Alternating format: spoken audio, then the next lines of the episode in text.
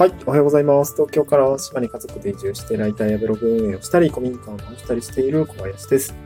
今日は失注した時のメンタルの切り替え方法というような内容で、まあ、サクッとお話をしたいなと思います。えっと、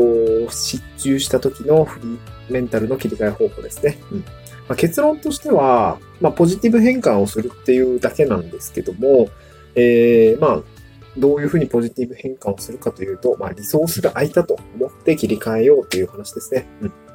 まあ、私自身、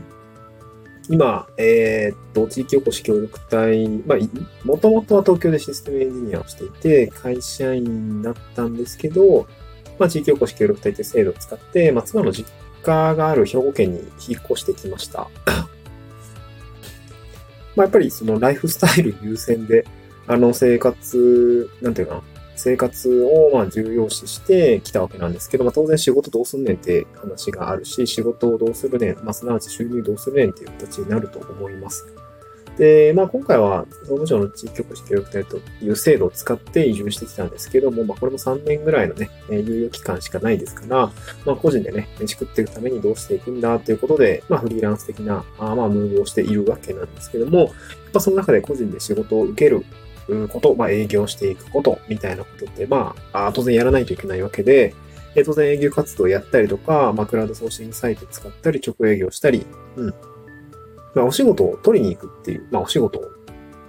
そう、お仕事を取りに行くっていうことをしているわけなんですけど、やっぱりうまくいくこともあれば失敗するよねっていうこともあって、えー、っとね、2022年から副業を始めてうん、まあ、ライターだったりとかいろいろやってきて、まあ、ちょうど1年半ぐらい経ったんですけど、で、2023年ぐらいになってからは、なんかすごくこう、まあ、1年ぐらい経って経験も増えてきてっていうこともあって、まあ、順調にこう、お仕事を、まあ、割と継続案件ばっかりなんですけど、あの、順調にさせていただいていたんですが、まあ、その中で、うん、まあ、新しい仕事に挑戦する機会も増えてきたし、まあ、自主的にこう提案するとか、いう場面、まあ、特に結構ね、島のお仕事とか、まあ、島の外のお仕事もそうなんだけれども、オフラインでこうきっかけにお仕事につながる機会がやっぱりちょこちょこあって、まあ、そこでね、えー、まあ、企画の段階入段階から入って、じゃあちょっとこの仕事をするならこんくらいの見積もりですかねみたいな感じで提示をして、じゃあ受注しますみたいな感じの、まあ、割とこうトントン拍子の流れが多かったんですけど、まあ、ただね、これでちょっと失注しましたね。失注しました。どんな案件を失注したかというと、えっ、ー、と、インタビュー案件ですね。うん、自治体 2G ですね。2G のインタビュー案件を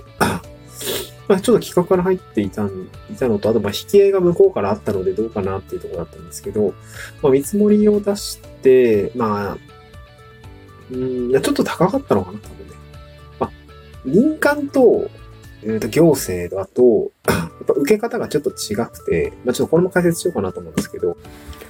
えっ、と、2B ですね、民間の場合はどういう感じかっていうと、やっぱりその、まあ、会社さんとここちら、こちらで、えー、まあ、基本的に合意をしたら契約に至る感じです。まあ、当然見積もりの内容が高かったりとか、まあ、求められる品質が満たせそうでなければ契約に至らないっていうだけなんですけど、えー、まあ、お互い割とこう、それぐらい企画から入って関係性ができていたら、うんまあ価格面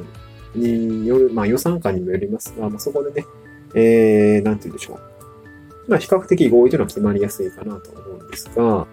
えっ、ー、とね、2G の場合、行政の場合はですね、プロポーザルという工程が入ります。まあそれは、あの、表だったこうプロポーザルもあれば、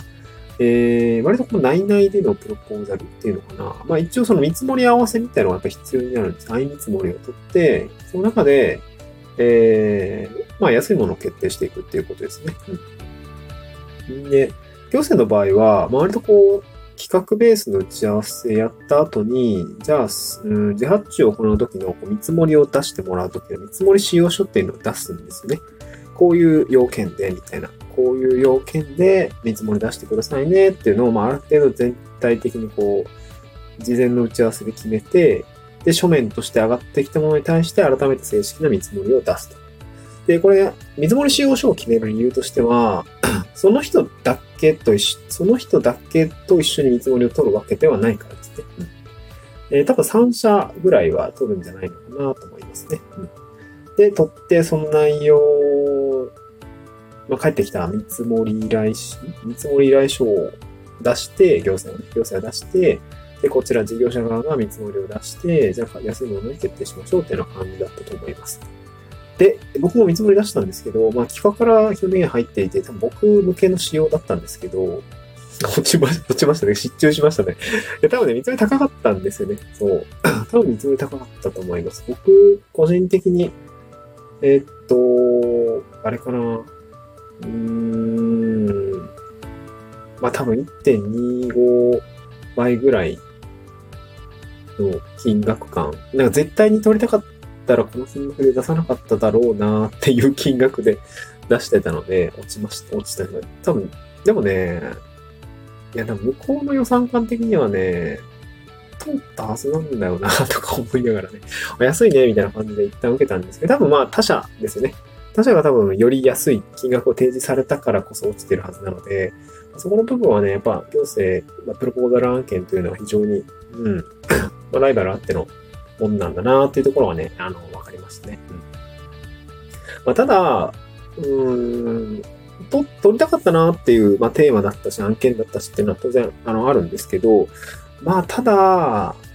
あ低価格、低価格路線で行って、うーん、消耗するぐらいだったら取らなくてもよかったかなっていう気持ちもありますね。うん、今、正直、結構その、二つ個人的には路線が、あの、路線っていうかな、こうリソースを割くべき路線みたいなのがあって、まあそれは自分の個人の見えてる範囲内での案件を取っていくってこともそうなんですが、お仕事をいただくクライアントさんをどんどんえ選んでいくというか、なんていうのかな。うん、お仕事をたくさん持っている方、将来的な、うーん、将来的な期待値が高いお客さんっていうのかな。うん、難しいね。なんていうんだろう。将来的な、まあ、コミュニティへの貢献だったり、コミュニティで、に仕事が集まっている人に対してコミットしていく路線と、あと普通に自分の看板とか、自分の身の回りに落ちている仕事を取りに行くっていう、この二つの路線が今僕の中にはあるんですけど、うんとね、ま、どっちにも移動したら良くないとは思ってます。どっちにも移動したら良くないと思うんだけど、今、多分肩、肩入れする？肩入れするって日本語違うな。えっ、とな、リリソースを割くのであれば、おそらくですけど、今後の期待値を含めると、コミュニティでしっかりと活動する。コミュニティで、えー、なんていうのかな。お仕事を取っていく、実績を作るみたいなところの方が、将来的にというか、まあ多分喫緊の将来だと思うんですよ、割とね。うん、そういったところに、うーん、なんだろうな。テコの原理って何て言うんだっけ？ナレッジじゃなくて、えー、うわー、単語が出てこないね。じゃなくそういうものが、うわ、出てこないなんだっけ？あ、全然単語出てこない。まあなんかね、テコの原理が働くような気がしていて、うん。ナレッジしか出てこない。そっちの方にね、リソース割いといた方が、後々のリターンは多分大きいだろうなと思っていて。だからまあ個人の看板で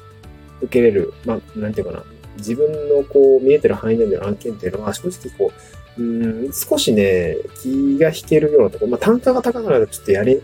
やるのもちょっとあれかなっていう、将来の期待値を含めた価格感っていうところが今目の前に見えてるので、うん。そうね。もう、なんかそういうところがあって、まあ今回、まあちょっと折っちゃったんだけど、まあリソースが空いたというふうに、まあ、あの冒頭言いましたけど、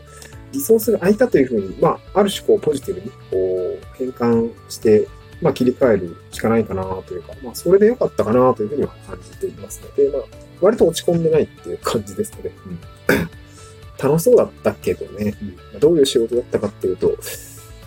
あ、これもあんま言わない方がいいですね。うん。まあ、そんな感じですね。まあ、だから失注してもどんどん切り替えて頑張っていこうぜっていうような形でございました。また次回の仕事でお会いしましょう。バイバイ。